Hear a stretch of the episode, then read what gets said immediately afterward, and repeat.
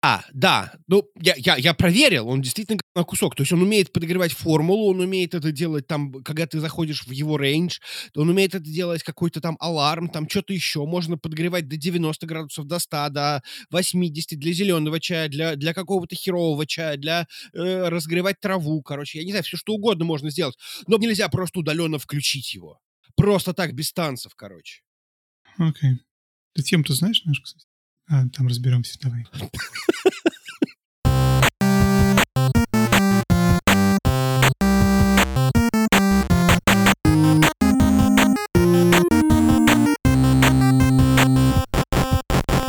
Всем привет, это Вадим и Женя, и 75-й выпуск подкаста про игры.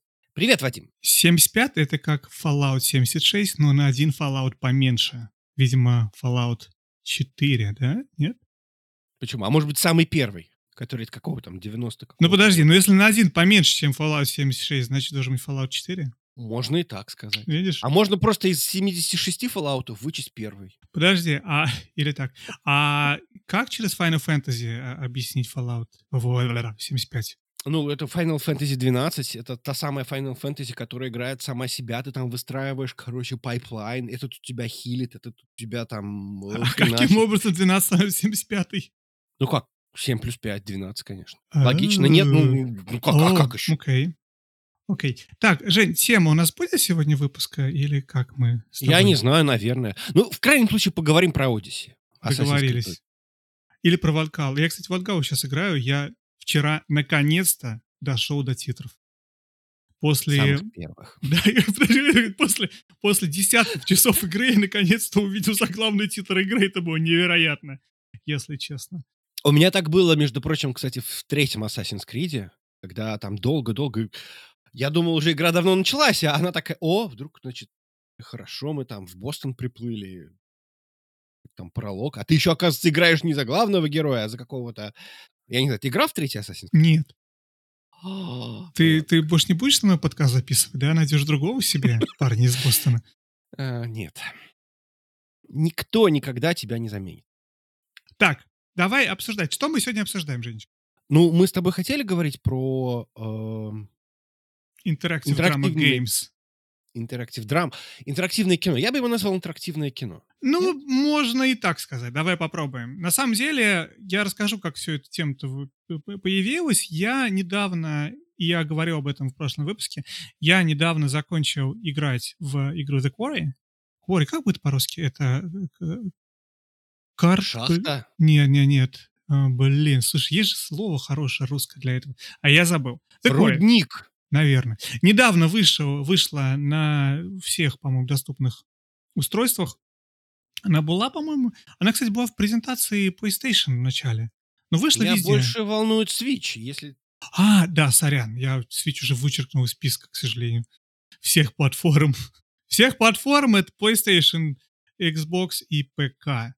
Ну, в общем, Всех да, вышла, актуальных платформ, скажем вышла, так, да? да, вышла на самом деле The Quarry, и это игра от студии, которая называется Supermassive Games, если я правильно помню. И Supermassive известны тем, что они разрабатывали Until Dawn, и они разрабатывают игры из серии uh, Dark Pictures Anthology. Uh, тоже игры с uh, большей частью... Не, по-моему, они тоже по всей консоли существуют. Uh, Bandai Namco их паблишит. А The Quarry, кстати, паблишила только Games. Не странно. Но вообще эта студия очень-очень при, при Sony. И я так понимаю, были разговоры в начале, что их когда-нибудь Sony выкупят, особенно в времена Until Dawn, потому что это была прям одна из таких важных игр, игр Sony. А потом они выпустили Hidden Agenda, который тоже очень... Sony, Sony Interactive, собственно, ее сама паблишировала. Они выпустили Bravo Team, это PlayStation VR game, такая вот Counter-Strike. То есть тоже довольно известная игра для PSVR. И это все были эксклюзивы Sony. Они выпустили Little Big Planet для Vita, в общем, не знаю, я зачем-то рассказываю так много про Supermassive Games. Но, короче, суть истории в том, что, по сути, это Dawn года спустя, не в плане истории, а в плане типа геймплея. И я настолько впечатлился игрой, что решил предложить Жене обсудить немножечко побольше, собственно, вообще этот жанр игр. Игр, которые отчасти интерактивное кино, отчасти игра, отчасти какая-то такая интерактивная история. И что роднит эти игры, чем они отличаются, откуда они есть, пошли. И, наверное, это сегодня мы и обсудим. Да, давай обсудим. А, я хочу сказать, что, во-первых, Assassin's Creed Odyssey- это не drama game. О Правильно? боже мой! Да ты уже упоминал её сегодня, можешь поставить галочку. Ну всё, поэтому больше поэтому больше мы про неё и говорить не будем. Не могу обещать. Вот. Во-вторых, я уже 150 раз рассказывал, как я ходил играть в, этот, в Москве, в центре, помнишь, да? И я там играл в American Dog McCree, или как он там, да? Который тоже инте инте интерактив драма. Поэтому это практически одна из первых таких крутых игр, в которые я поиграл. Поэтому я про это знаю вообще всё. А может, и не всё, но неважно. Давай Очень давай очень поговорим. хорошо. Я думаю, тот опыт был самый самый ключевой, на самом деле, определяющий. Расскажи нам про про интерактив драма геймс. Какая из них, значит, бы быть есть Ну cornerstone? смотри, на самом деле есть несколько моментов, чего можно было бы начать. Дело, э, вы выбрать можно что угодно, потому что и были первые игры, и первыми играми были, конечно, текстовые игры на, там, еще в 70-е годы, когда тебе писалось, что происходит, и ты должен был текстом там набрать какой-то ответ или выбрать какой-то ответ. А, но при этом еще были книги, да, то есть и до того, как еще были игры, а, кстати, может быть, и после того, как, смотря как опять же смотреть, а, были книги, которые работали по концепции того, что у тебя есть много каких-то маленьких таких абзацев пронумерованных, и тебе тебе говорят после каждого абзаца, если ты выбираешь А, тебе нужен абзац номер 5036, а если Б- 783. И, грубо говоря, ты вот так вот по этой книге путешествуешь. Я помню, я в детстве читал, кто это был, по-моему, Гарри Гаррисон, э, "Теперь ты стальная крыса", и мы даже обсуждали как-то с тобой. И он тоже был такой же, да? Я не знал. Я в свое время нет, я могу тебе рассказать, что вот про эти гипертекстовые романы я вообще эксперт. Знаешь почему? Знаешь, почему я эксперт? Я тебе могу сказать, тема моей дипломной работы была современный гипертекстовый роман на примере, романа "Бесконечный тупик", а, как его, Голковского. То есть есть такой писатель в России Гол Гол Голковский, как его, Дмитрий, по-моему, Голковский. И вот у него есть роман, который тоже гипертекстовый как бы, который там постоянно ссылаются друг на друга, и он называется "Бесконечный тупик". Но это на самом деле достаточно скучное произведение об истории и, как бы это сказать, российском, русском менталитете. Ну, в общем, чё-то какая-то полная Ладно. То есть это явно не про игры, это явно не про то, что выиграть. Выиграть нельзя, его можно просто прочитать по-разному. В этом разрезе, в другом, но неважно. Очень интересно.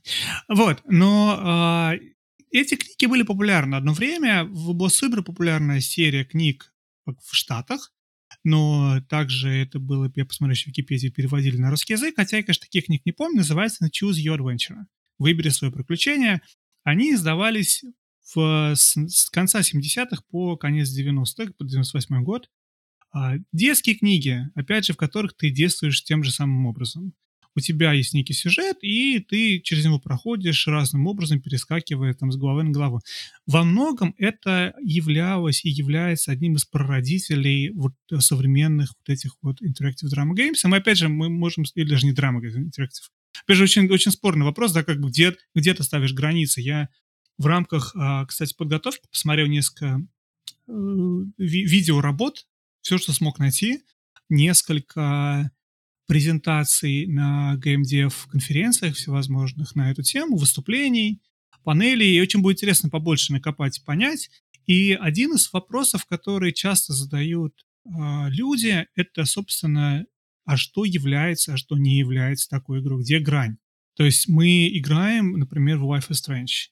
Life is Strange- это именно такая игра или чуть другая? Потому что, в принципе, действия в ней довольно простые. Окей, ну давай пойдем дальше. Почему God of War- это не interactive drama games? Потому что ты ма ма машешь, а, мечом, вернее, топором, да, кидаешь его. Окей, если ты поставишь на easy mode, это станет игра Ну, в общем, короче, такой вопрос, что что является, что не является, а, игрой. И, может быть, мы можем к этому щас перейти, пока мы не перед тем, как назад в историю вернуться. Ну, вообще, наверное, можно даже спросить и попробовать, насколько глубока кроличья нора. А, скажи мне, пожалуйста, визуальные новеллы можно туда отнести? Потому что из расчета, что если изначально это были текстовые приключения, в которых ты делал какой-то выбор, то формально это то же самое, что сейчас называется визуальные новеллы, которых 25 миллиардов миллионов и еще, короче, 4 где-то. Я думаю, вопрос в интерактивности, да? Ну, они интерактивные, ты читаешь текст, делаешь выбор. Для меня, да. Я думаю, что это, наверное, даже те же яйца только в профиль. Я тоже думаю. Я, кстати, с тобой соглашусь. Видишь, как у нас сегодня консенсус. Очень хорошо. Вот. А почему... Да, хорошо, давай по-другому попробуем. Любая... В, в какой момент игра перестает быть интерактивным приключением и становится чем-то большим? Давай так. Попробуем вот что. Point and click adventure, вот эти вот классические квесты, сиеровские, это оно или нет? Хороший вопрос. Скорее всего, очень на грани, но я бы их туда отнес. Для меня главный критерий, можешь ли ты там проиграть.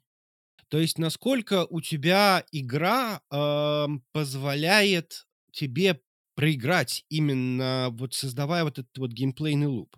Обычно вот в этих вот интерактивных драмах ты делаешь выбор, возможно, этот выбор неправильный, возможно, он дает тебе э, какую-то там плохую концовку, но плохую концовку точно нельзя назвать словом game over.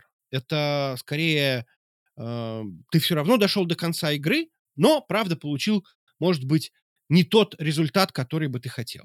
Но в целом мы можем сказать, что это действительно тоже вот тоже концовка. И, возможно, она зачастую интереснее. Поэтому вопрос именно в том, что если что-то в игре, что тебя может блокировать, твои там навыки и так далее, потому что даже easy мод в God of War э, тебе не дает это как press A to win. Да, понятное дело, что игра практически не сопротивляется, и если ты, э, ну, я даже не знаю, просто будешь button мешить, то, наверное, скорее всего, у тебя все получится. Но в целом все равно ты даже там можешь проиграть. И босс, скорее всего, тебя может даже там убить.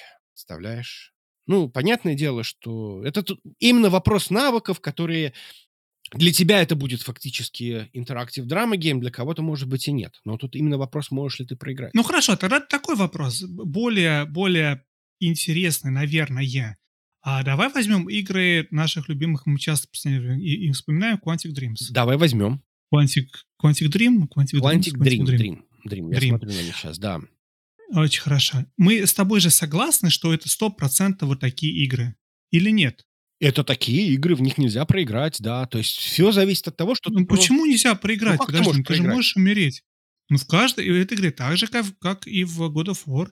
Ты можешь проиграть, ты можешь умереть в любой момент ты должен вернуться назад, сейва и пытаться да. сделать по-другому. Я просто, видимо, не настолько подробно играл в э, игры Quantic Dream, э, потому что, вот, например, я играл в тот же самый Детройт, ну да, там как-то может быть, э, особенно вот там в самом начале, там есть несколько выходов, например, когда вот, ну это классическое, то, что в трейлере, то, что показывали на всех демо, когда этот вот полиц... не полицейский, как он, кто? Ну, в общем, один из этих, Конор, по-моему, да, э, который андроид полицейский или андроид какой-то контролирующий, он приходит, и там какой-то сумасшедший другой андроид, и вот надо как-то решить вопрос с заложником, и там есть много вариантов. Там могут убить Конора, могут убить заложника, могут, может умереть этот товарищ, может все быть хорошо, но в любом случае это все, это все исходы, понимаешь? Эти но ис... ты говоришь только про один малюсенький кусочек игры. Это как сказать, ой, я играл в Last of Us, ты там управляешь девочкой, которая ходит по, до, по, по комнате,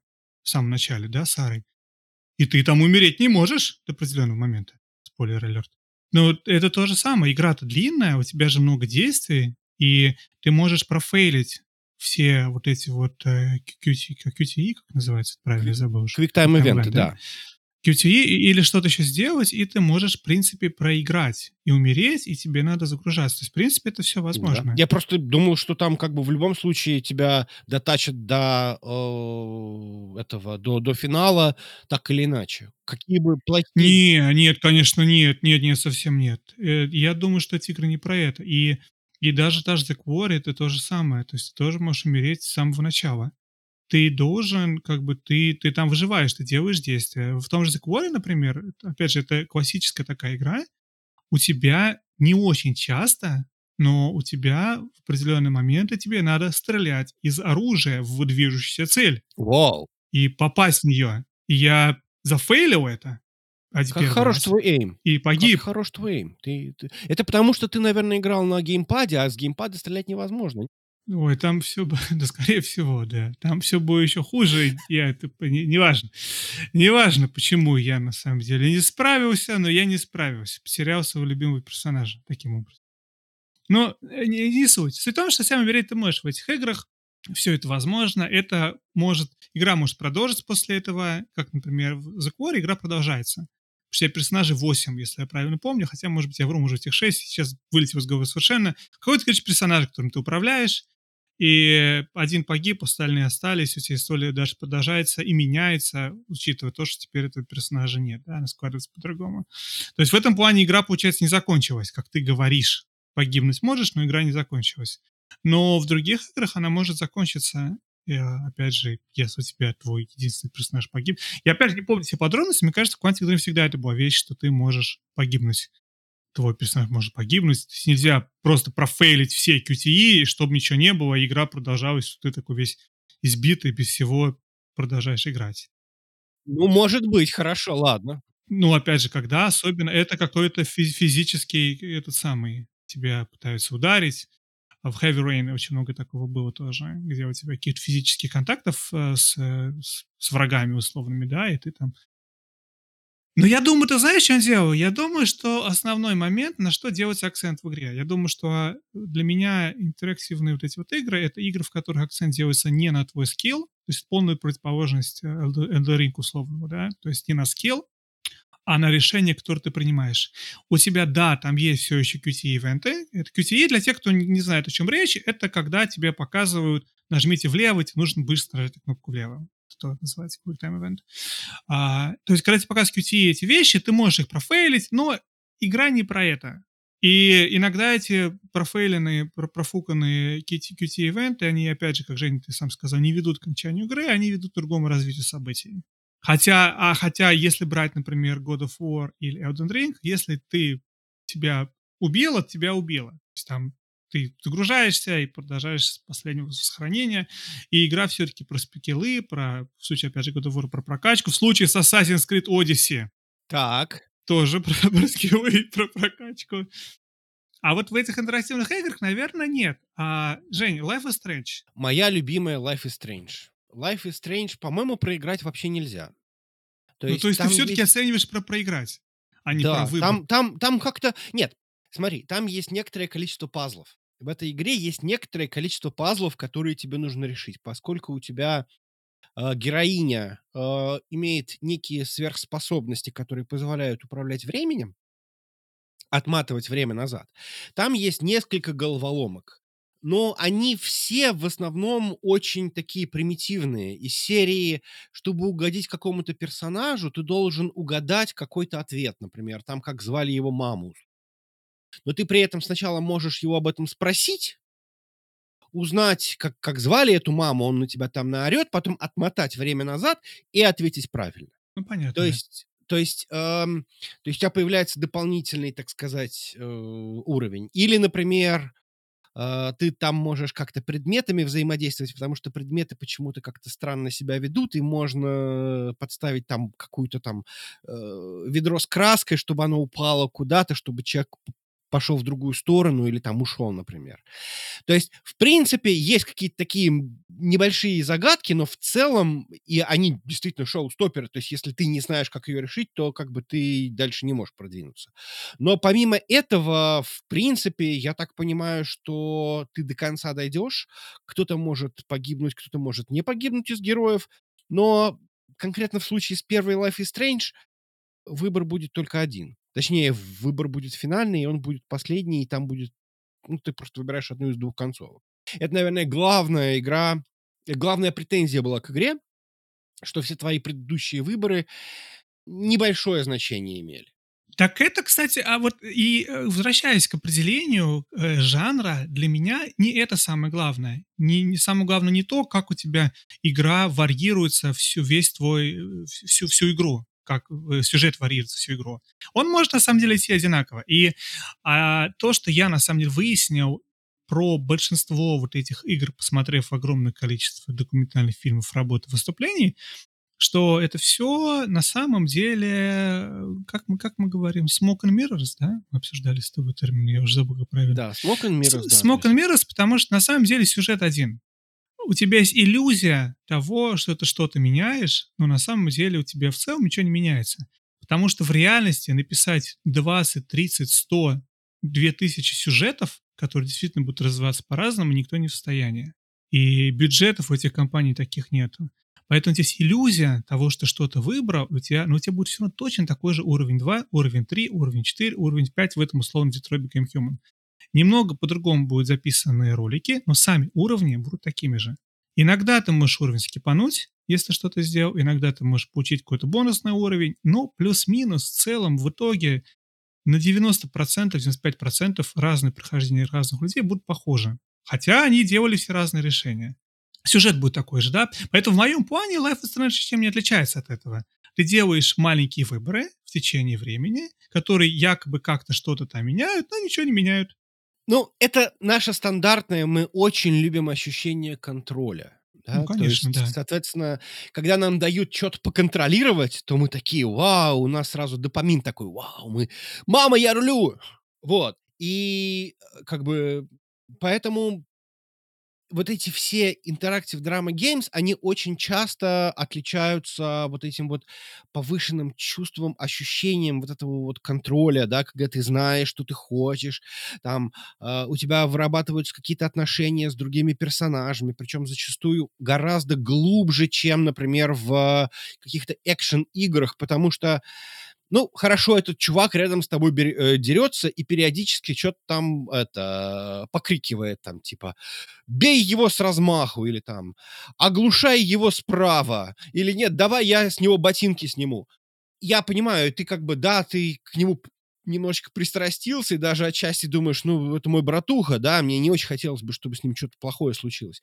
Но в целом ты про него достаточно мало чего знаешь, помимо того, что это твой хороший братуха, с которым хорошо крушить черепа. Хорошо, ну, наверное, да. Ну, давай тогда, может быть, попробуем вернуться немножечко назад в историю и обсуждать дальше историю, а потом мы опять обсудим более современные игры. Мы будем прыгать так назад-вперед, назад-вперед.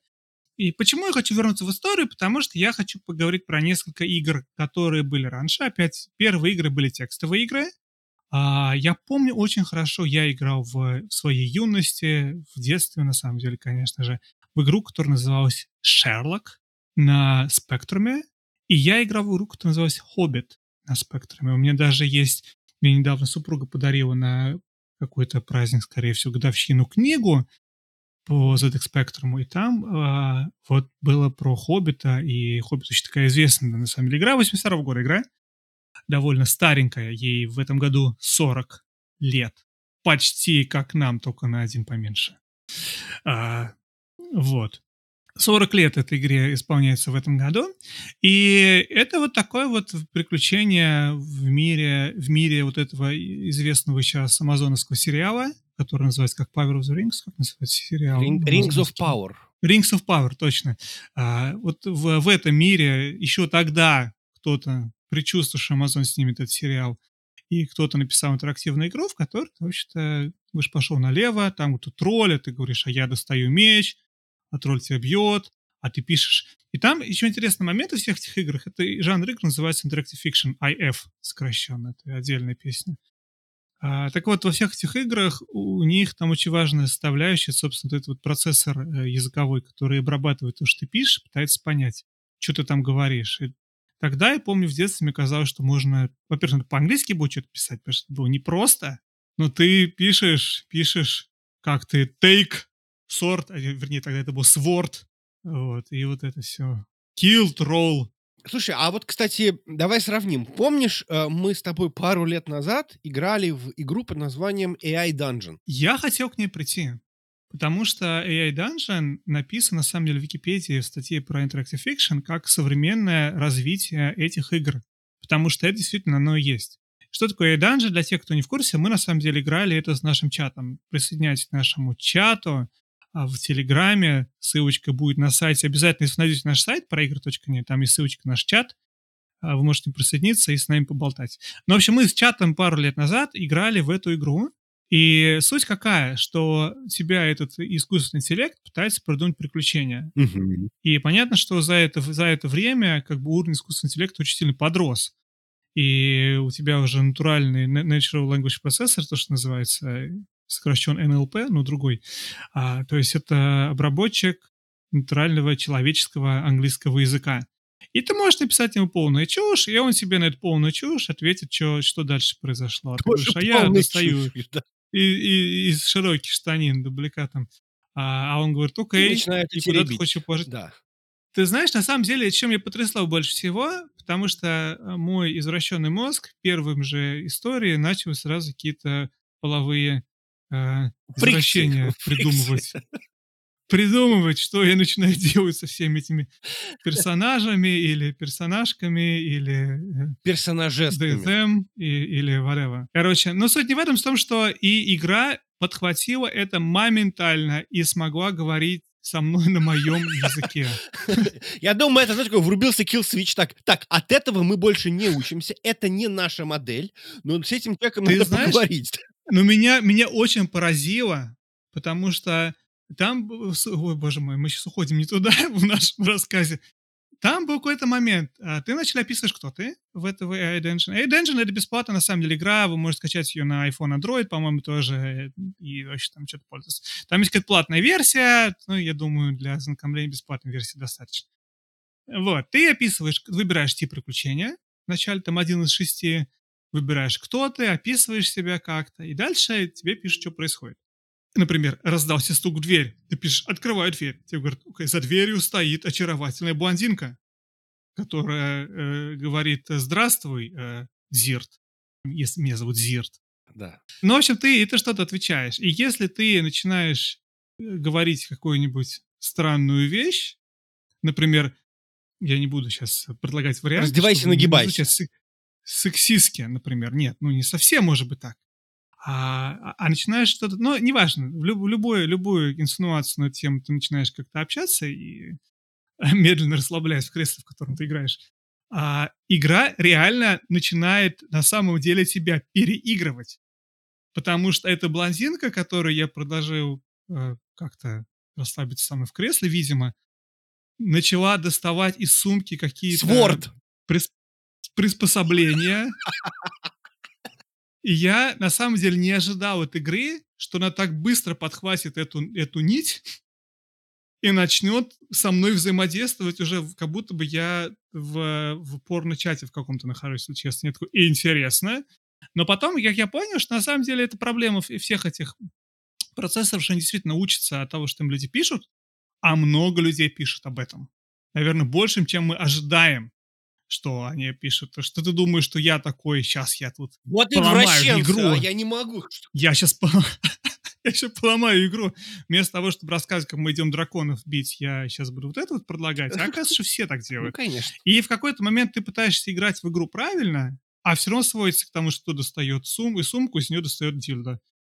И Слушай, ну, как-то так. ну все уже это как задол- бы плюс и минус. Все задолбались убивать драконов. Уже хотят Понимаю. что-то другое с ними делать. Возможно, дело в этом. Ну, короче, да, на самом деле современное развитие этих игр — это вот этот искусственный интеллект, который придумывает историю на лету. Проблема этих игр на самом деле в том, что, ну, современных айданжинов, что у тебя целостной истории, целостного сюжета нет. Сюжет плавающий, он бесконечная история, которая сочиняется, пока ты отвечаешь на вопросы и пишешь, что ты делаешь дальше. История сочиняется. Она там, понятно, что она создана из кучи каких-то наработанных материалов, книг, которые обработала система, а э, текстов, которые в нее написали. Но в конечном истории какого-то одного связанного сюжета, за которым ты хотел бы следить, следить нету. А, вернусь назад, давай мы как бы сейчас закончим с Dungeon. А, проблема игр, не игр, а и книг, вот тех, про которые говорил, Your Adventure, да, и там, или вот это, э, подобные книги, где ты идешь от страницы к странице, прыгаешь, а, в том, что сюжет в них очень тоже рудиментарный. Потому что рассказать, опять же, 20 хороших, уникальных сюжетов очень трудно и невозможно, можно сказать. Проблема игр а, того же, я забыл, как зовут, Дэвида Кейджа, да, из Дэвид, да, Дэвид Кейдж. и, и, и подобных всех вот этих авторов, за что их ругают, тоже, что у тебя вот эти отклонения и сюжеты, они тоже немножечко, как бы, понятно, что есть какая-то там сквозная история, история андроидов в Detroit Become Human, история, а, которая происходит в Фаренгейте, в Heavy Rain, в а, моей любимой, я очень люблю, на самом деле, Between Two Souls. По-моему, самая недооцененная, самая нелюбимая игра студии, моя самая любимая, потому что в ней снимался никто иной, как Эллиот Пейдж. Да. Эллиот Пейдж, Дэвид Кейдж. Смотри, Очень да? хорошо, да. Вот. А, но суть не в этом. Очень нравится мне игра, но проблема в том, что там вот эти якобы ответвления, якобы эти куски тоже очень рудиментарные. А я смотрел TED Talk с Дэвидом Кейджем, где он рассказывал, как, как он придумывает миры. Обычно сценарий игры — это там 200 страниц. Сценарий моих игр — это 5, 6, 8 тысяч страниц, и это там только на одну главу. А, вот. А, ну, как-то так. Короче, на самом деле не хватает какой-то глубины определенной в этих, в этих сюжетах, потому что если ты возьмешь игры uh, Naughty Dog, Last of Us, да, это тоже драма-игра. Это игра с очень сильным сюжетом, в которой uh, сюжет, персонажи, игра актеров и вот это все является очень важной частью. Но сверху еще на это надет uh, вот этот кусок именно с геймплеем, но убран кусок с принятием решения. Ты не принимаешь решения. У тебя персонажи принимают решения за тебя. Ты принимаешь решение на уровне стратегически, кого убить в каком порядке. И пройти тихо, или по стелзу, или пробежать, или... То есть ты такие решения принимаешь, которые не сюжетные, но геймплейные. Ну, как? Ты принимаешь решение, единственный вариант принять этого решения в, это, в этой игре — это просто прекратить играть. Например, там в какой-то момент времени, если ты понимаешь, что ты не готов, чтобы твой персонаж это сделал, единственный вариант у тебя выключить игру. Я тут тебе показываю эту э, картинку, и я очень удивлен, что, видишь, он, ну, как бы Steam же он пишет relevant to you. Он считает, что Beyond Two Souls очень похож на Guardians of the Galaxy. Это очень похожие игры, я, кстати, часто путаю. Так вот, мы вернемся на самом деле к нашим, к нашим э, играм. Э, и обсуждению. Так вот, сюжет на самом деле у них у всех не то, что какие-то супер-пупер. И это очень интересный момент, потому что, с одной стороны, это условно Дэвид Кейдж пытается придумать игру, которая вся вокруг сюжета, которая вся вокруг выбора, которая вся вокруг этих страданий, которые ты испытываешь вместе с персонажем, и ты проходишь. Но в итоге, условно, у Naughty Dog без всего этого напускного выбора получается лучше сделать драму. Ну, опять спорно, это каждый, каждый за себя решает, лучше или хуже получается. Но это интересный момент, что в, в этой попытке создать этот разветвленный, якобы разветвленный сюжет, в игре построенный сюжет, сюжет в играх, которые не пытаются это сделать, может быть просто лучше, потому что он один, он контролируемый, он, он просто есть. Я вот, кстати, подумал, что вот, например, в свое время э, CD Pro проект, CD Projekt Red, как их принято говорить, как сейчас принято называть их. Красный. Да. Компакт-диск проект красный. Давай, мы, по-моему, уже с тобой Не, ну они вроде как по-польски CD проект. Ну, то есть, в смысле... Окей. Um, они, э, вот, например, в том же самом третьем Ведьмаке, там что-то какое-то бешеное 27, количе... 27 концовок. Ну, концовка же это не показатель как бы Я интерактивности. Понимаю. Я понимаю. Ну, Но на самом деле подожди. там три, вот как бы три основные, и все остальное это дополнительные вариации, что же там произошло с какими-то э, вторичными и дополнительными героями. Тут именно вопрос, как бы, главные герои это всего лишь навсего три. Но если мы, соответственно, там э, возьмем еще дополнительные, то получается вариаций аж, аж целых 27, понимаешь? Что на самом деле не так уж и много. А, вот. Но а, это правда, но, опять же, контроль, контроль, контроль. Мы это все очень любим, нам это все очень нравится. Слушай, существует теория, существует теория, и не только моя, что вот эти вот интерактив драма, э, FMV, эм, Кстати, мы, я хотел э, FMV обсудить, мы с тобой к ним вернемся. Да, окей, хорошо. Сейчас Да. поставь на, на заметку себе. Да, э, что это чуть ли не самый лучший вход в игры. И я это очень много, ну, в смысле, я это услышал от очень многих людей, включая, например, мэтра русской игровой журналистики э, Я Антона. Логвинова. Матри блеванул. Слушай, я поражен этим человеком, я восхищен этим человеком. Я... Он начал наконец-то вести Телеграм, и там появился чатик, я в, этом, в этот чатик зашел, и меня там забанили, я не знаю за что. И я думаю... накосячил давно еще. Ну, давай. Я не знаю. А, а- а что было бы, если бы я сделал что-нибудь? Если бы что-нибудь сказал? Ты еще написал, что... Еще написал что-нибудь. Вообще непонятно. Ну, неважно. Ладно. Все. В общем, э, считается, что вот надо показывать всем Detroit Become Human и говорить, игра в Detroit Become Human, вот это видеоигры. Как ты считаешь, это видеоигры? Ну вот в смысле... Ну, сто процентов, конечно, Нет, да. в смысле вот в твоем, вот если тебе нужно было показать кому-то видеоигру, ты бы показал Detroit Become Human? Абсолютно, да. Я, кстати, считаю, что это очень хорошая... Я полностью согласен, это хорошая игра для которая, которая позволяет тебе получить удовольствие от этого игрового процесса, в который ты управляешь персонажем. Да, опять же, Detroit Become Human это не просто выбор налево-направо, это не, не этот, как его, Бандер... Бандер... Bandersnatch. Bandersnatch. Bandersnatch, да? Камбербэтч. Камбер, Камбербач, Камбер... э, Бенедикт эм, Камбербэтч. Я почему-то его путаю. Мне почему-то кажется, что он должен был сниматься. А я путаю его с Камамбером. Камамбер? Окей. кам- Камамбер, Бандерснэч, О. Камбербэтч. Ну, неважно. Короче, я про что говорю. Э, Это не игра, в которой ты просто выбираешь налево-направо по оси, да? Ты управляешь персонажем, полноценно управляешь персонажем, который подходит, берет, кладет, что-то делает, поднимает. То есть у тебя, в принципе, весь игровой процесс присутствует. У тебя нету боевки, и у тебя нету вот этих скиллов, которые тебе надо иметь для того, чтобы играть. Поэтому, условно говоря, для вот этих наших significant others, э, мужей и жен, которые не, не играют в игры, это очень хорошая игра. Моя супруга была очень счастлива в Детройт, она его прошла отдельно от меня. И Я отдельно прошел, мы с ней обменивались потом опытом, делились, как у нас что получилось. С огромным удовольствием, потому что ты получаешь все плюшки от игрового процесса, вот эти играя, выбирая, и ты, ты, ты следишь за историей, ты часть этой истории, ты контролируешь эту историю, но при этом тебе не надо обладать скиллом стрельбы из автомата с большой скоростью в голову противнику.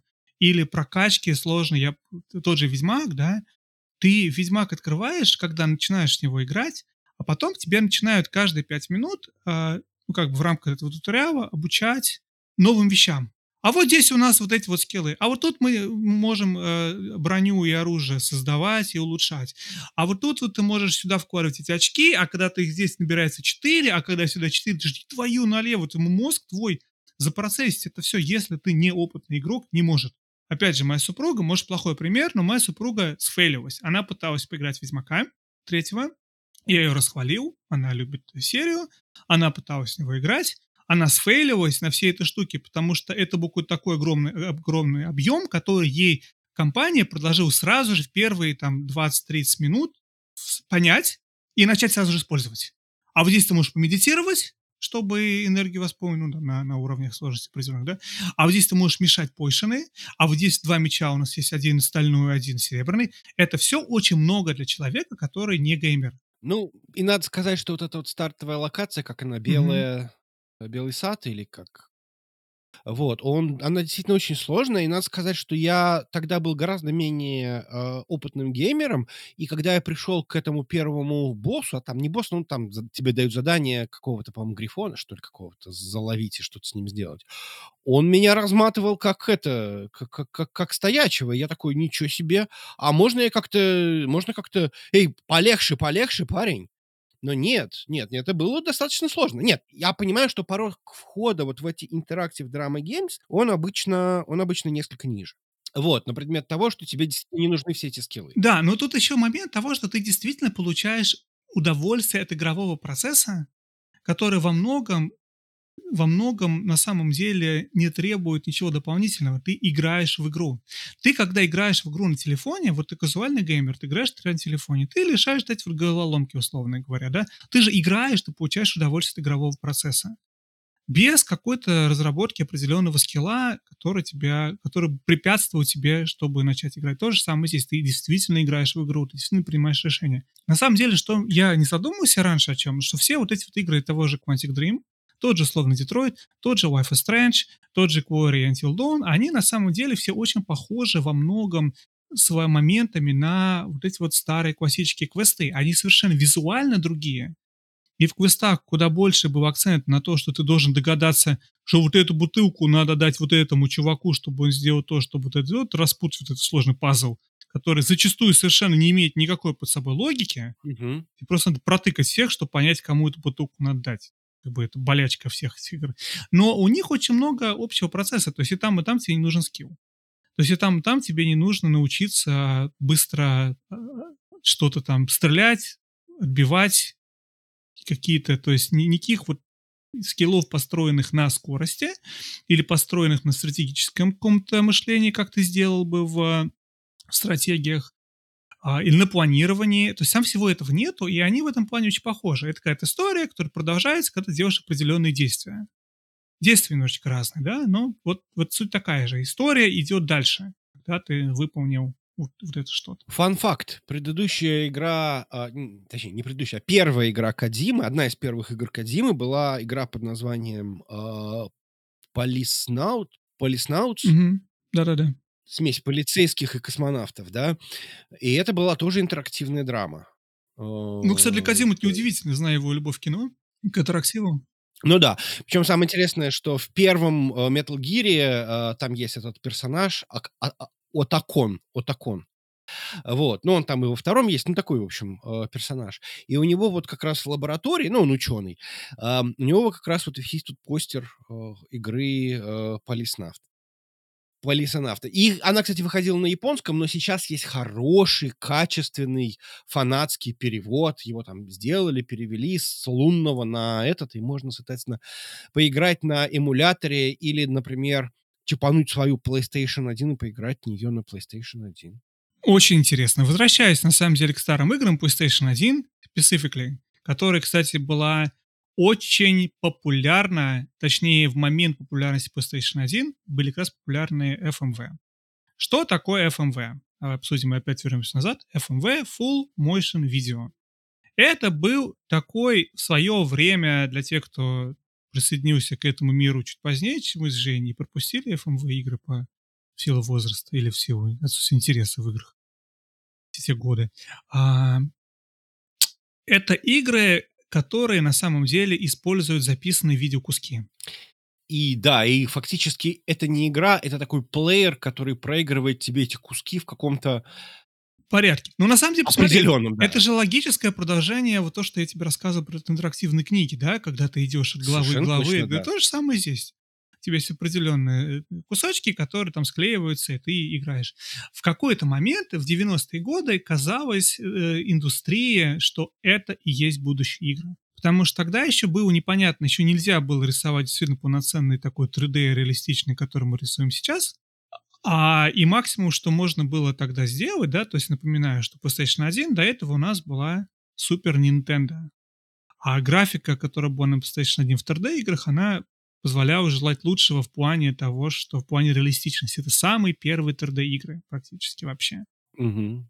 И, и поэтому использование настоящего видео, вот это вот скачок, который, который объединит, как тогда казалось, по крайней мере, как тогда писали журналисты, объединит Голливуд и игровую индустрию, который позволит вывести игровую индустрию из этих детских, э, детских игрушечек, которые продаются в игрушечных магазинах, все эти ваши Дэнди и Сеги, она выведет его на новый уровень игр для взрослых, и для Голливуда, для кино это тоже новое, что-то новое, что они смогут теперь капитализировать на, на игроках, тем, что кино будет управляемым. Я могу хорошо представить, как тогда при отсутствии этого опыта, того, который есть сейчас, мы знаем, что произошло, как тогда могло казаться, что это будет новое слово «управляемое кино». Класс. Да, и, кстати, игры для взрослых тоже были.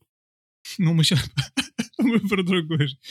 Не, я помню, там было, кстати, тоже, я, я любил эти квесты, когда там надо было, там какая-то приходит к тебе девушка, ты там где-то там за ней ухаживаешь, что-то еще, а в конце, в конце, может быть, тебе покажут какой-то мультик. Вот. А ты можешь... э, кстати, FMV, буквально. Ты можешь поиграть в AI Dungeon и в нужный момент в параллельной вкладке открыть какой-нибудь мультик, если очень хочется. Да, да, тоже хороший вариант, кстати. ты можешь сам управлять Вот. своей судьбой. Choose your adventure. Вот, ну, вот, в принципе, да. А я уже, я уже говорил, что я вот играл вот в, в эти МФМВ. Это, кстати, вот, ам, и, как они назывались, American Mega Trends, по-моему.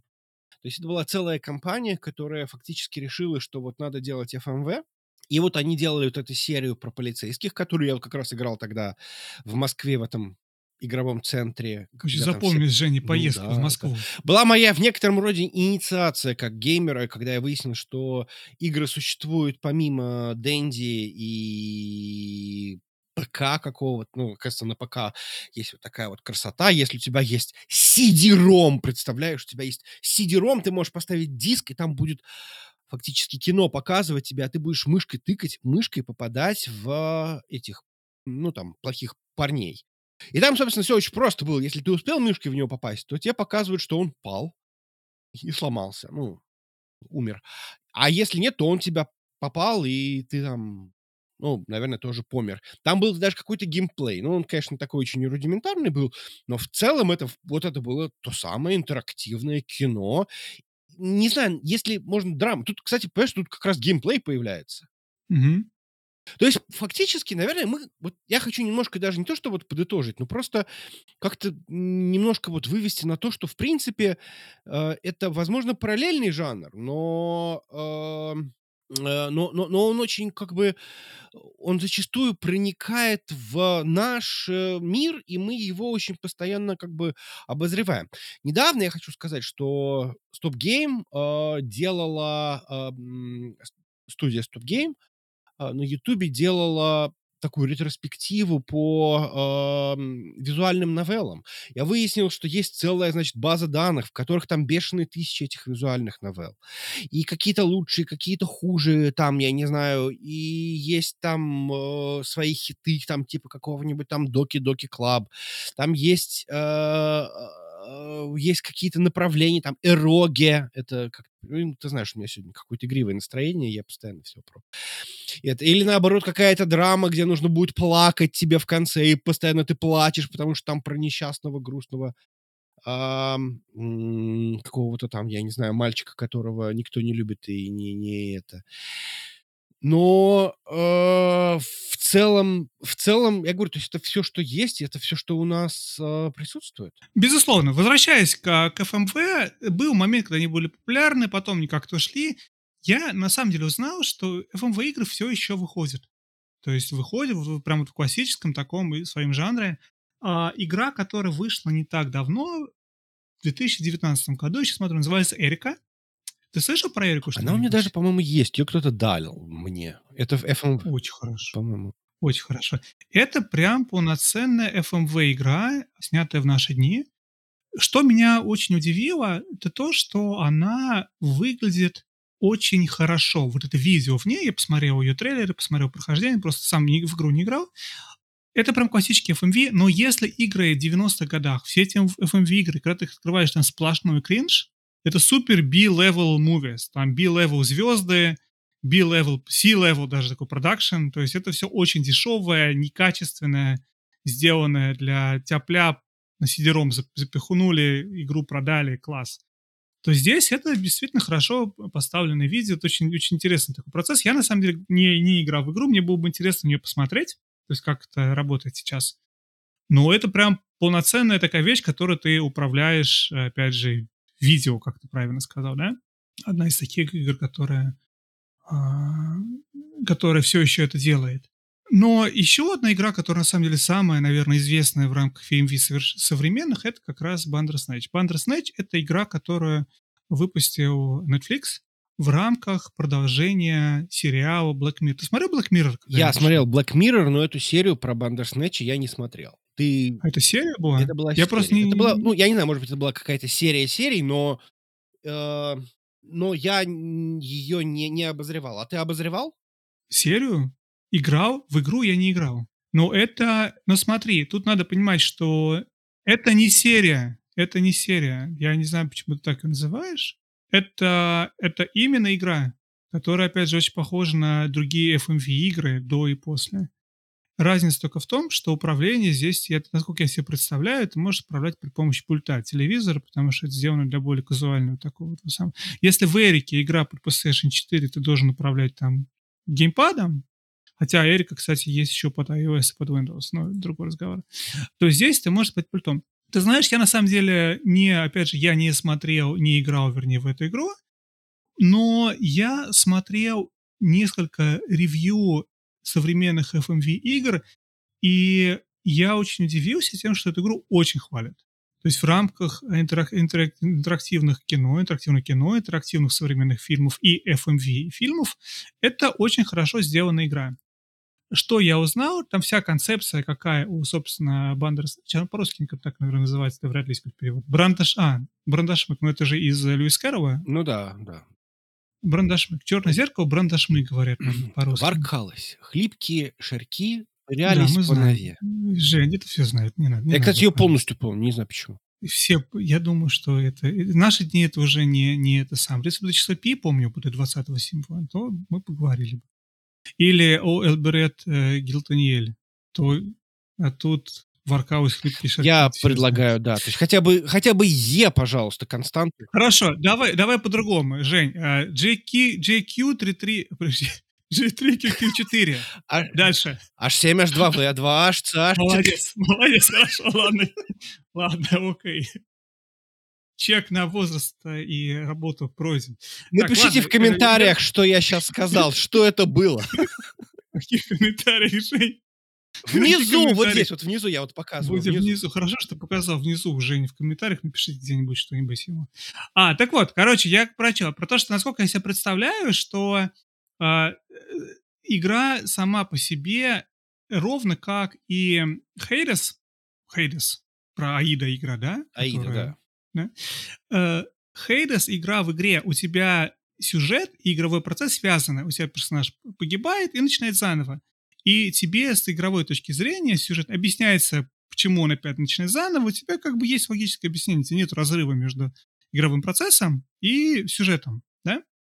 Здесь примеры то же самое, насколько я себе представляю, как я прочитал и посмотрел, что у тебя игровой процесс, то, что почему у тебя э, игра, как бы сюжет повторяется, повторяется, потому что как бы идея в том, что ты переигрываешь по кругу этого своего брандашмега, принимая по разным решениям и пытаясь как-то там ее пройти. И тоже есть объяснение, почему так. Опять же, я не играл, мне тяжело сказать, но вот это то, что я знаю, что как бы там это объясняется, и тебя, тебе предлагают проходить ее снова и снова, но пытаясь найти более хороший вариант.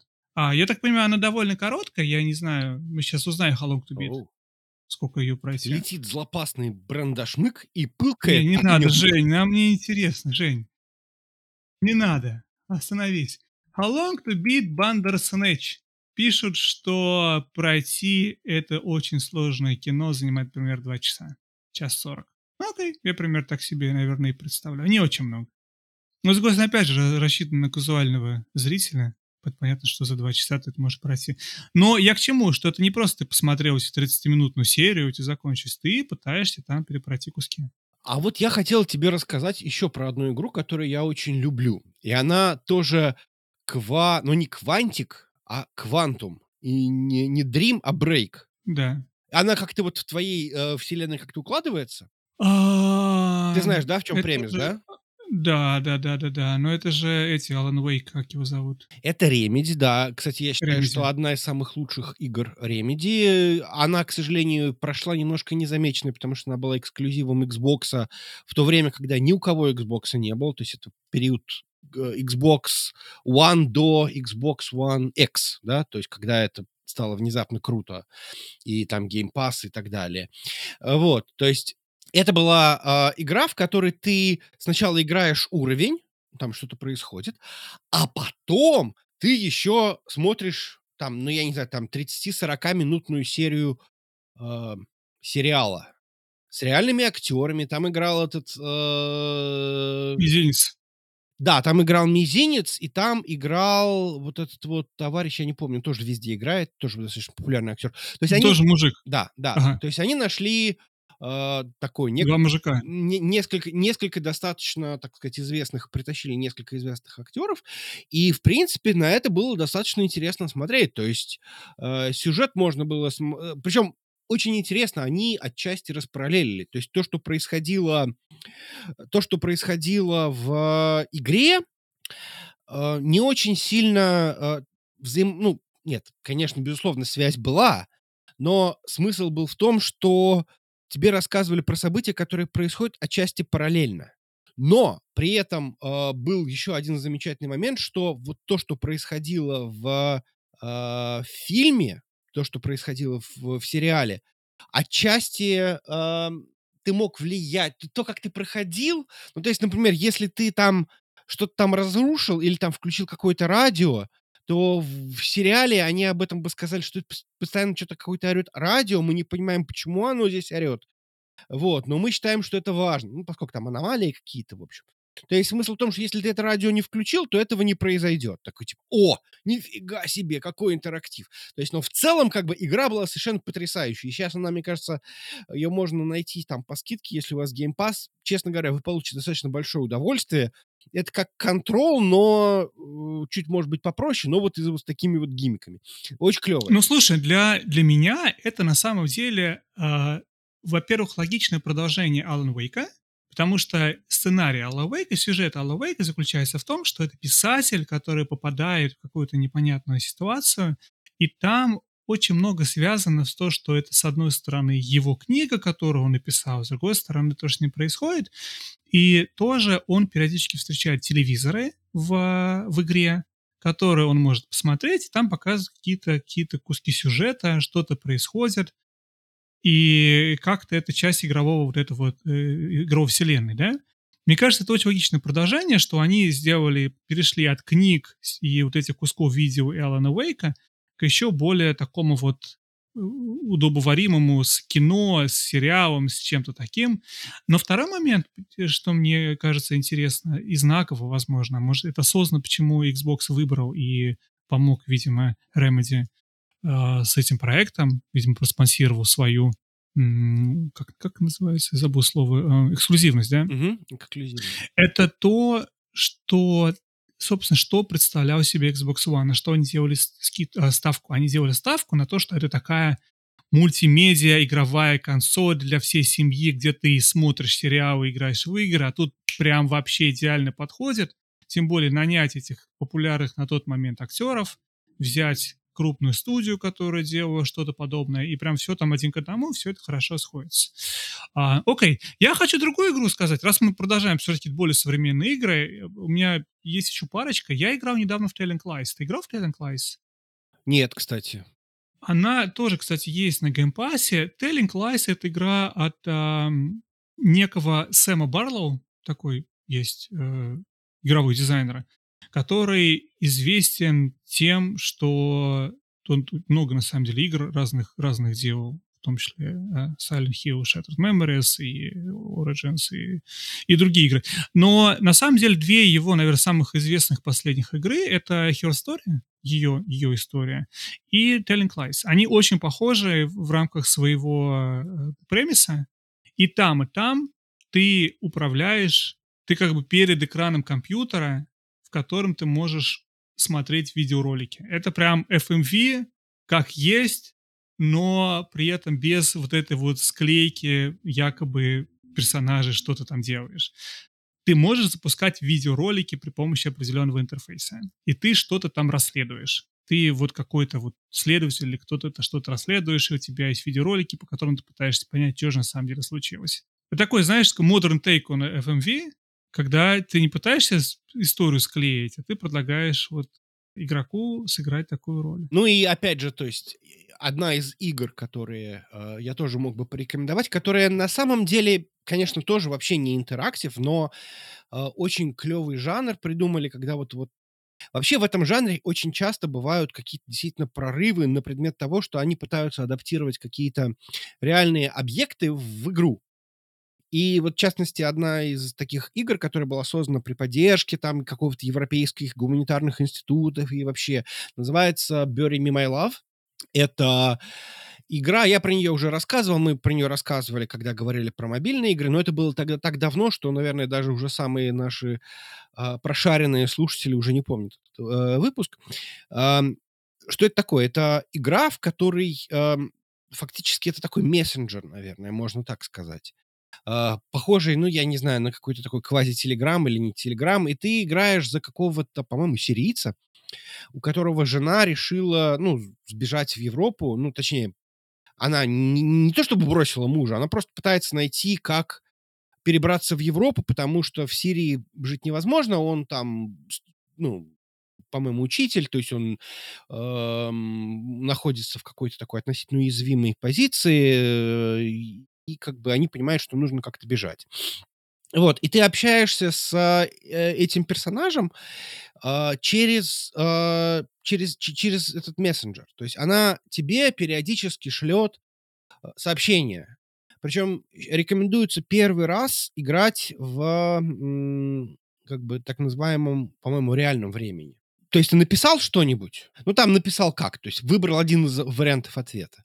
А, и она пропала, она может сутки не выходить на связь. Ты даже ходишь там типа нервничаешь, а что же происходит? То есть первая игра может занимать там, я не знаю, э, несколько суток, может быть даже там неделю. Я помню, первый раз играл недели, наверное, полторы я играл. То есть она периодически писала, и ты мог початиться там своей, так сказать, виртуальной женой и как-то направить. То есть иногда она писала тебе э, там вопросы там, ой, я тут какие-то люди с автоматами, и ты там прячься, или там, например, беги к ним, или там, например, что-то еще делай. И, и, или, например, это может быть, могли быть какие-то разговоры, вы могли поссориться, вы могли там, я не знаю, что-то еще сделать. Она иногда прислала фотографии, но фотографии, они были какие-нибудь нарисованные. И без всяких этих не думайте, пожалуйста, что я только в такие игры играю. Это было действительно очень так, э, так трогательно, и к тому же это был как раз вот этот вот гуманитарный кризис, когда э, Сирия проходила через это все. Возможно, кстати, актуально и сейчас тоже. Э, как мы понимаем, может быть, кто-то может почувствовать себя в шкуре этого человека, причем ни с той, ни с другой стороны. И там, кстати, как раз было очень бешеное количество концовок. Там их было, по-моему, что-то, по-моему, порядка 30. И я хочу сказать, что я смог открыть только штук, наверное, 5, потому что Потом ты нужно начинаешь играть без, так сказать, без ожидания, то есть она сразу тебе отвечает. Но я на самом деле даже не совсем понял, в какой момент времени можно было свернуть в такую сторону, чтобы там какая-то другая концовка появилась. Потому что это, во-первых, это какие-то географические направления, ты можешь там пробираться через север, через восток или там, я не знаю, что-то еще. Ты можешь пытаться купить билет на самолет, ты можешь пытаться перебраться на лодке, ты можешь пытаться заплатить там какому-нибудь проводнику. Но, в общем, э, вот как-то вот так. Причем самое интересное, что даже ты никак это, ты не принимаешь участие, ты просто советуешь другому человеку что-то делать. То есть это фактически отчасти может быть даже zero interaction отчасти, да. Но вот честно говоря, очень рекомендую. Причем самое интересное, что мобильный телефон очень хорошо подходил под это дело, потому что ты еще и реально физически чувствуешь, ну, это ничем не отличалось от обычного мессенджера типа WhatsApp. Ну, как-то так. Ну, кстати, мы, опять же, в том же выпуске с тобой обсуждали. Я рассказывал про игру Lifelines, по-моему, если правильно помню, называется. Точно такой же премис, точно такая же игра.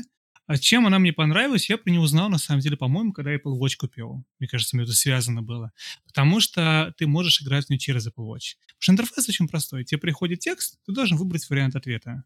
Mm-hmm. И дальше ты ждешь час, когда тебе следующий текст придет от этого игрового персонажа. И играть с часов в это тоже казалось очень не очень удобно, потому что это, в принципе, почему бы нет, правильно? Ты это текстовая игра, ты читаешь текст, выбираешь ответ. А работа все через push notification вот эти телефонные. То есть приходит notification, ты открыл, нажал, для тебя это вы как бы действительно с кем-то общаешься. Я хочу вернуться на самом деле к Talent Lies, потому что я не закончил свой рассказ. А, на самом деле игра получила огромное количество призов и была номинирована на очень много всего. В основном это все было про, про историю. Она а, была номинирована и в Golden Joysticks как Best Indie Games, Best Storytelling. Она была номинирована New York Game Awards как на Best Apple Award. Как... В общем, очень много на самом деле у нее было номинаций и, и выигрышей. И, и DICE, и Pocket Gamer на, она взяла на Best Storytelling в 2020 году. Я очень рекомендую игру, если нравится storytelling, это очень необычный геймплей. Суть Telling Lie заключается в том, опять же, что ты перед экраном компьютера, у тебя есть приложение, у тебя есть внутри сапер, по-моему. А, нет, тебя есть косынка, ты можешь по с косынкой uh-huh. поиграть. То есть ты открываешь там у тебя файлы, документы, ты... Знаешь, мне напоминает отчасти в, в Assassin's Creed Odyssey, хочется сказать.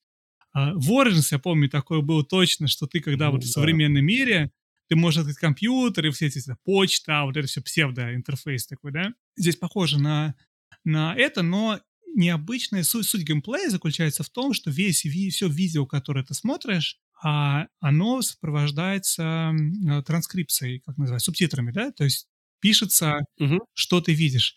И любое из этих слов ты можешь подсветить и нажать, и тебе покажут другие видео, которые содержат это слово. И таким образом ты переключаешься между видеоми. Это не то, что у тебя там э, 2000 видеороликов в папке, у тебя этого ничего нету. У тебя такой необычный интерфейс для того, чтобы смотреть видео, и ты...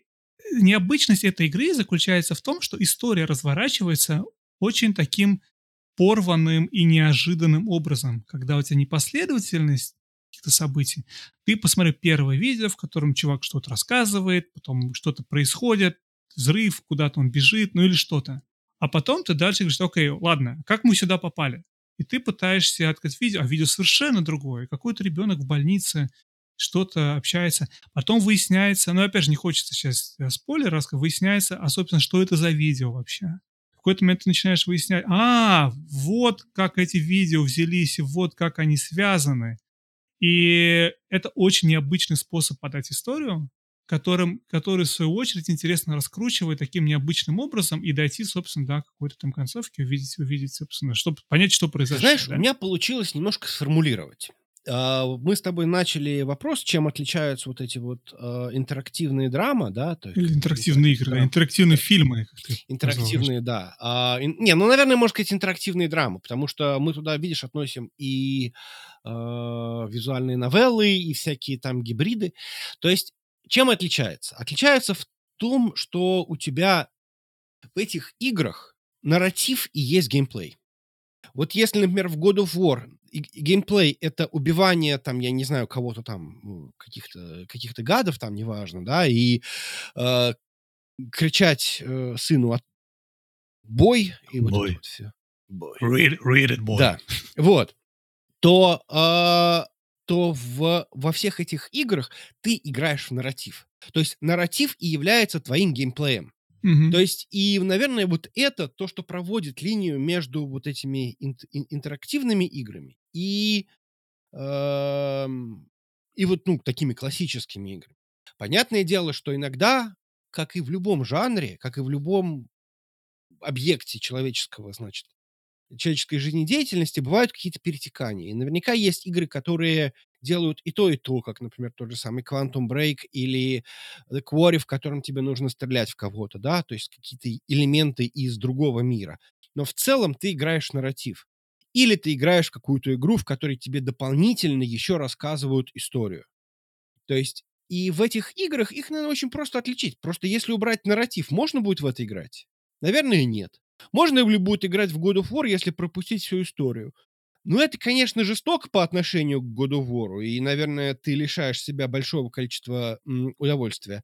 Но, наверное, наверное, все-таки можно, да? То есть, как бы игра останется, так сказать, цельным слэшером, в котором, там, я не знаю, надо будет э, убивать, если тебе действительно нравится. Или там тот же самый Last of Us, если тебе нравится ползать по, по, по траве и душить, или там, я не знаю, убивать людей из-под тишка, то, ну, ну, ну чё, В ну, игре, в игре, в игре. А если еще и в игре, так вообще хорошо. Вот. Что думаешь? Наверное, да, отчасти. Я, я думаю, что еще есть очень много игр, которые хотелось обсудить, но у нас нет столько времени, чтобы обсудить каждую игру, потому что я вспомню и 12 Minutes, который недавно выходил, прям очень типичный представитель. А, помнишь, да, 12 Minutes? И, и опять же, какие-то FMV игры обсудить, и обсудить Supermassive Games, и обсудить квесты. Ну, я думаю, что у нас нет на это времени. Примерно мы немножко поболтали на эту тему. Я очень рад был немного поговорить, поболтать, обсудить, развернуть эту тему, как мы могли. Даже, может, мы, конечно, не развернули ее даже, даже чуть-чуть, там 2% приоткрыли, но все равно было приятно пообщаться. Давай, наверное, двигаться в сторону того, во-первых, какую игру ты можешь посоветовать из этого жанра, ну, или ты выбираешь свою, которую ты сказал, я забыл уже название мобильной игры, Или что другое? Да, вот я ее рекомендую. Я считаю, что это самое такое простое и понятное. Мало того, тебе вообще ничего не надо. То есть, если у тебя нулевой опыт э, в играх, э, но ты при этом умеешь пользоваться мессенджером, а это, наверное, умеет делать сейчас кто угодно, он в состоянии будет играть в эту игру. Я, с своей стороны, конечно, в первую очередь хочется рекомендовать попробовать поиграть в тот же Detroit Become Human. Это очень хорошая игра для тех, кто никогда не играл ни что такое. Я очень влюбился в, uh, в The Quarry. Но мне тяжело рекомендовать только потому, что, понимаешь, надо любить этот жанр вот этих вот подростковых псевдо-хоррор кино 90-х. Потому что она вся вот про это. Ну, опять же, я рассказывал в прошлом выпуске про нее, и не хочется супер повторяться, но при этом а, персонажи, история настолько для меня... Я не помню такой игры, чтобы я с персонажами построил такие отношения за эти несчастные 8-10 часов игры. Они относительно короткие же эти игры, да, это не 40 часов, не, не 100 часов Elden Ring или сколько. То есть э, довольно короткая игра, но за эти часы ты настолько близишься с этими персонажами, они настолько э, целостные и, и узнаваемые, и характерные. Тебе кажется, ты знаешь, что этот персонаж дальше выкинул бы, тебе кажется, что это люди, которых ты хорошо знаешь. И вот это прям мне очень понравилось, мне было очень приятно и играть, и наблюдать невероятная игра актеров. Я рекомендую как бы Квори, если вам нравится этот жанр, в кино, не жанр игры, жанр кино. И я думаю, Quantic Dream, Detroit Became Human для всех остальных. For the rest of us. Вот, как-то так. Во что играли, Жень? Да, давай расскажем, про что играли. Во что играли? Я хотел пожаловаться про то, что я продолжаю мучить себя в League of Legends. Наверное, это игра, которую я больше всего времени играл. Я сыграл, наверное, матчей, наверное, 30, понял, что я играть лучше не стал. Не, ну, конечно, не так, я, конечно, лучше стал играть. Но это, а, оказывается, все-таки, конечно, уникальный опыт, а, потому что вот это вот чистой воды геймплей, это чистый геймплей. А, как мы, вот в Лиге Легенд, вообще во вселенной Лиги Легенд, даже несмотря на то, что есть какой-то альманах и какая-то энциклопедия, которую я купил по поводу Лиги Легенд, и даже есть парочка историй из этой вселенной. Одна из них под названием Аркейн, которая вышла на Нетфликсе, а вторая — это этот вот Ruined King, которая, ну, немножко по другую часть этого мира, не, немножко по другую по другой кусочек вселенной. Но в любом случае, да, у тебя есть какие-то герои, к которым ты как-то там ну, относишься. Но это а, значения никакого не имеет, потому что сюжета в игре нет никакого, да, то есть все эти, все эти герои, они намешаны, этот такой классический рыцарь с мечом, а этот вот какой-то космодесантник. Ну, не совсем космодесантник, но э, все равно там что-то более такой хай-тек. Так вот, я мучаюсь. Почему? Потому что мне очень сложно найти команду, в которой можно играть.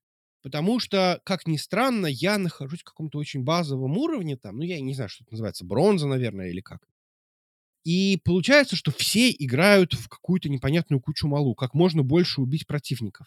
В принципе, казалось бы, ну, это, в общем-то, логично, но это все-таки стратегическая игра, которая вышла из Варкрафта. И твоя задача — развалять базу соперника. И получается, что все играют в то, что как можно больше соперников убить. Но твоя задача на самом деле не убить больше соперников, что, конечно, в некоторых случаях приводит к этому. Твоя задача развалять базу. И почему-то вот все не хотят этим заниматься. Все, Они не ну, хотят зарабатывать. Все. Все. Очень, очень сложно найти вот на каком-то базовом вот этом вот уровне люди, людей, которые хотят играть, ну, я даже не знаю, по правилам, что ли. Как тебе есть... кажется, в то, что ты хочешь. Это, хотя в то, что ты хочешь, а не то, что они хотят. Они хотят стрелять. Да. Они хотят... Да, я понимаю. Я понимаю. Нет, я тоже хочу стрелять, но я понимаю, что для того, чтобы успешно, так сказать, нагибать и побеждать, мне нужно прокачать моего персонажа. А для того, чтобы его прокачать, мне нужно заниматься тем, что мне нужно фармить других миньонов. Ты знаешь, как, я... как, э, какая моя любимая мультиплеер игра, Жень? Какая твоя любимая мультиплеер игра? Ну, на самом деле, я сейчас понял, что это будет неправда. Но раньше, давно, моя любимая мультиплеер игра была The Last of Us часть 1, вернее, просто Last of Us. Да, да, да, да. Я да. очень ее любил. А, и там был такой режим, в который тебе нужно, грубо говоря, ну, это же захватить базу, ну, нечто подобное сделать. Нужно там открыть некий сейф, которые делаются долгим стоянием, нажиманием кнопки, и ты не можешь что сделать, за это время тебе могут прийти сзади убить, и поэтому риск реворд, и, в общем, т.д. и т.п. очень обожал просто этот, этот, этот, этот жанр, этот тип, вернее, игры. Моя проблема точно такая же. Игра 4 на 4, если я правильно помню что все хотят стрелять друг друга, никто не хочет идти открывать сейф. Или работать командой, чтобы открывать сейф. И как только у тебя в команду попадают несколько людей, которые заинтересованы тупо в хедкаунте, в хедкаунте, как называется правильно, килл-каунте, килл-каунт, да? Ну да, в КДА в каком-то, да. То, то начинается проблема, потому что вам нужно по-хорошему работать все вместе. Один охраняет свою базу, эти помогают этому, пока ты открываешь сейф, кто-то караулит, чтобы ты... Это все просто. Но э, сработаться не всегда удается, потому что кому-то интересно просто стрелять, бегать, стрелять и ну, участвовать в каких-то командных этих самых. Я думаю, та же самая проблема часть.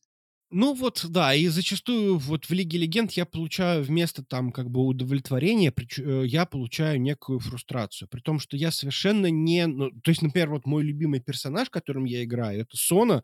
Она киллер, она... А, в смысле, она хиллер, и она никого не может убить. То есть, ну, в смысле, она, конечно, может убить там в каких-то там, я не знаю, там добить, но сама по себе у нее атака практически нулевая. Но все персонажи под ее контролем, если они бегают, так сказать, э, впереди нее, прикрывая ее, она их будет бесконечно лечить, и они будут фактически неубиваемые. То есть, но э, это очень тяжело, потому что если у тебя нет кого-то, кто готов ради тебя, так сказать, убивать, то ты просто берешь и сливаешь. Потому что они на тебя рассчитывают, что ты сейчас поможешь им добить. А сами они, ну, короче, ладно.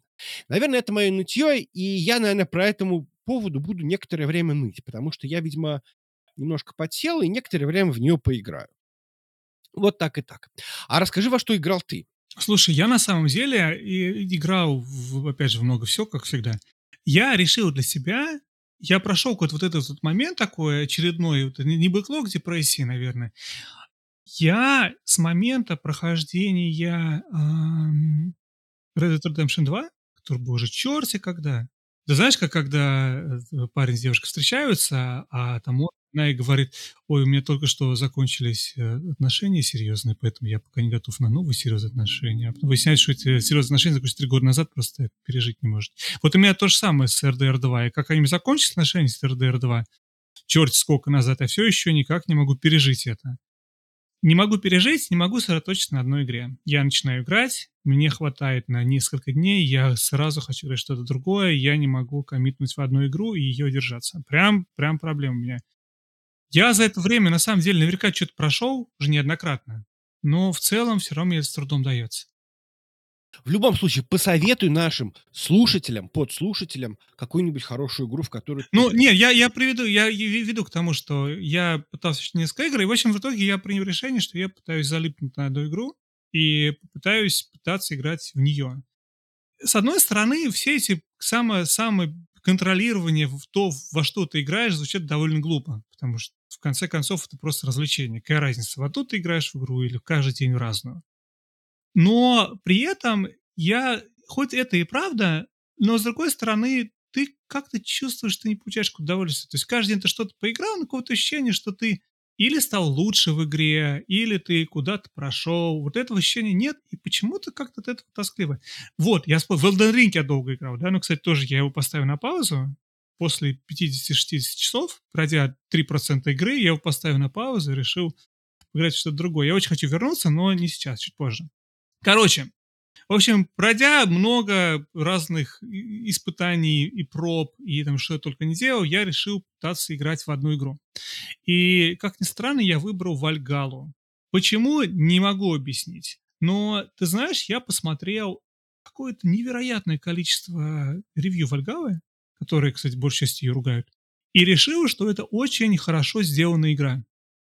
Вот, вот в плане того, что в ней сделано, в плане того, как она реализована, плане подходу к, к ряду игровых механик, от карты до лута, до прокачки, до всего остального, мне понравилось, как это сделано. Мне понравилось решение, которое сделал Ubisoft в рамках Вальгала. И я решил, почему бы нет? Мне интересно, звучит как... Я, я пробовал Вальгалу играть несколько раз уже, я начинал, бросал. Я ни разу так и не попал в Англию за все это время. Я, потому что я не знаю, что за Англия. Мне в Норвегии неплохо. И вот, наконец-то, вчера говорю, я попал, на, попал в Англию, но, правда, я уснул в момент э, плавания, проснулся уже какой-то взрослой теткой в современном мире, не понял, что и где я нахожусь. А у тебя Эйвор девочка? Нет, у меня Эйвор мальчик сейчас. А, А ты просыпаешься. А А, я кто- не знаю, почему в новом мире я был, в современном мире я был теткой. Я не знаю, какая связь между полами, персонажами и... Э, неважно. Суть не то, что я понял, что я уснул с геймпадом в руках в, в момент того, как мы в Англию плыли. Ну, придется пересматривать потом этот ролик, чтобы знать, что ж там было, пока мы плыли. А вот, же что это был за Ну, порошок я- и почему Совершенно верно. Но я на самом деле вычистил Норвегию практически полностью. Я не помню, там мне... Ну, что-то у меня там осталось по мелочи. Но я прям очень решил all-in войти. Думаю, ну, потому что понятно, что Англию вычистить полностью у меня нету жизни моей. Ну, Норвегию-то я еще могу. Вот. Как-то так. Вот, теперь мне, я очень рад, на самом деле, мне, мне нравится играть.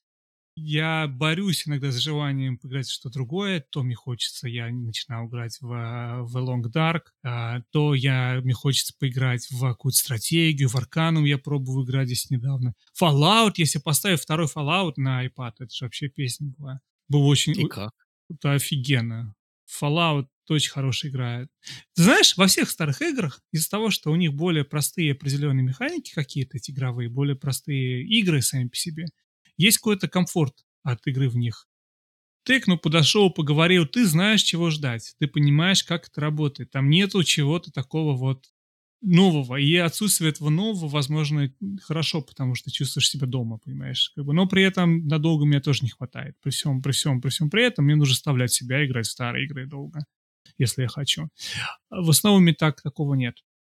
Как-то так. И, кстати, я перепрохожу а, The Quarry, потому что у меня игра закончилась. Ну, и перепрожить сначала, там, с какой-то седьмой главы или что-то такое. У меня игра закончилась, опять же, рассказывал в прошлом выпуске, игра закончилась довольно резко и плачевно, потому что мы случайно все погибли, но а, поэтому я решил перепройти, чтобы не все погибли. И интересно, кусок огромной игры был мной пропущен, потому что, опять же, все погибли, я не знал, что будет. А я причем интересно, знаешь, как сделано? То есть они все погибают и играют как over. Все, до свидания. Спасибо, начинайте заново. Ну, или там, может, там с чаптера какого-то начать. То есть не то, чтобы все погибли, там, давай сохра- загрузимся с последнего сохранения. Потому что все погибли не за один раз, все же погибали в разные части у меня. Мгм. И, Ну да, и да, ты да. выбираешь, окей, ну давай, я готов еще заново эти последние пять часов переиграть. Давай-ка я с, эт- с этой части начну. Так, а есть вариант вообще, чтобы никто не погиб? А, но ты можешь сделать так, чтобы не погиб никто из твоей группы. Второго варианта можешь сделать, чтобы кто не погиб из твоей группы и из э, группы NPC. Мгм. Нельзя сделать так, чтобы не погиб совсем никто. Там, по-моему, есть э, два персонажа, которые так или иначе должны умереть. Ты выбираешь или этот, или этот. Но они все, не, это не твои персонажи, это, если ты хочешь прям максимально, максимально миротворческие, чтобы не погибли ни плохие, ни хорошие, все остались живы. Вот двух все-таки теряешь ты. Я очень, я очень надеюсь, что одного из этих персонажей зовут Кенни. Возможно, я тебе очень рекомендую попробовать. Мне кажется, честно, я, я уверен процентов на 90, что тебе зайдет. Потому что, во-первых, это другой жанр совершенно. В других это а, чи- чистые эмоции. А почему она бесплатная? Она бесплатная? Нет, сори, извини. Это official trial version. Так, а вот можно Не еще... знаю, по- можно, О, да, возьми, кстати, афишу Try Version. Я не знаю, что за Try Version. Попробуй, потыкай, поймешь. Не, ну слушай, я... Понимаешь, у меня теперь как бы, поскольку у меня теперь Steam Deck во все э, поля, потому что, ну, я, я уже рассказывал в прошлый раз, да, Мгм. то есть я решил, что как бы, ну, PC и Steam это моя платформа, и, э, ну, да, есть там что-то для... Есть там что-то для э, PlayStation, есть там что-то для Switch, особенно эксклюзивы. Понятное дело, что я не смогу на Steam Deck, наверное, играть в э, новую Зельду, которую показали. А как можно не играть в Зельду? Вот видишь, Ам, новую ботву, ботву М, 2. Я поспорю бы, что не можешь. Можешь и очень хорошо, можешь. Ну, ладно, не будем. Да. Ладно, вот. Короче, э, смысл в том, что, да, эти платформы, конечно, остаются, плюс еще остальные 15 консолей, которые у меня есть. Но в целом, как бы, я так понимаю, что это у меня теперь главное. Теперь вот я добавил в виш-лист, там посмотрим. Да, считай, чё как. добавишь лист, считай, прошел уже. Ты чё? Да, пф, конечно, у меня так Второй 43 шаг игры уже купил, и они, он лежит тебе в этом самом. Я еще не знаю, работает ли оно на Steam Deck, но тут не пишут. Тоже неизвестно. Потыкай в Ну, триальную щас уже, версию. по-моему- Если есть бесплатный триал, возьми. Я тебе рекомендую, просто поймешь, понравится тебе или нет. Мне кажется, очень, очень интересный жанр, который немножечко мы с тобой тоже пропускаем, потому что фокусируемся на другом. А оно хорошо. Оно, оно чувствуется игрой. Оно не чувствуется интерактивным кино, оно чувствуется полноценной игрой. Ну вот. и слава богу. Ну и слава богу. Окей, давай будем, наверное, прощаться. Да, будем прощаться. Все очень хорошо поболтали. Надо чаще так встречаться и болтать. И записывать подкаст при этом еще. И записывать еще и подкаст, да. Всем огромное спасибо. Не забывайте подписываться на наш чат в Телеграме, ставить лайки, жать на колокольчик про игры, игры как и, как Y.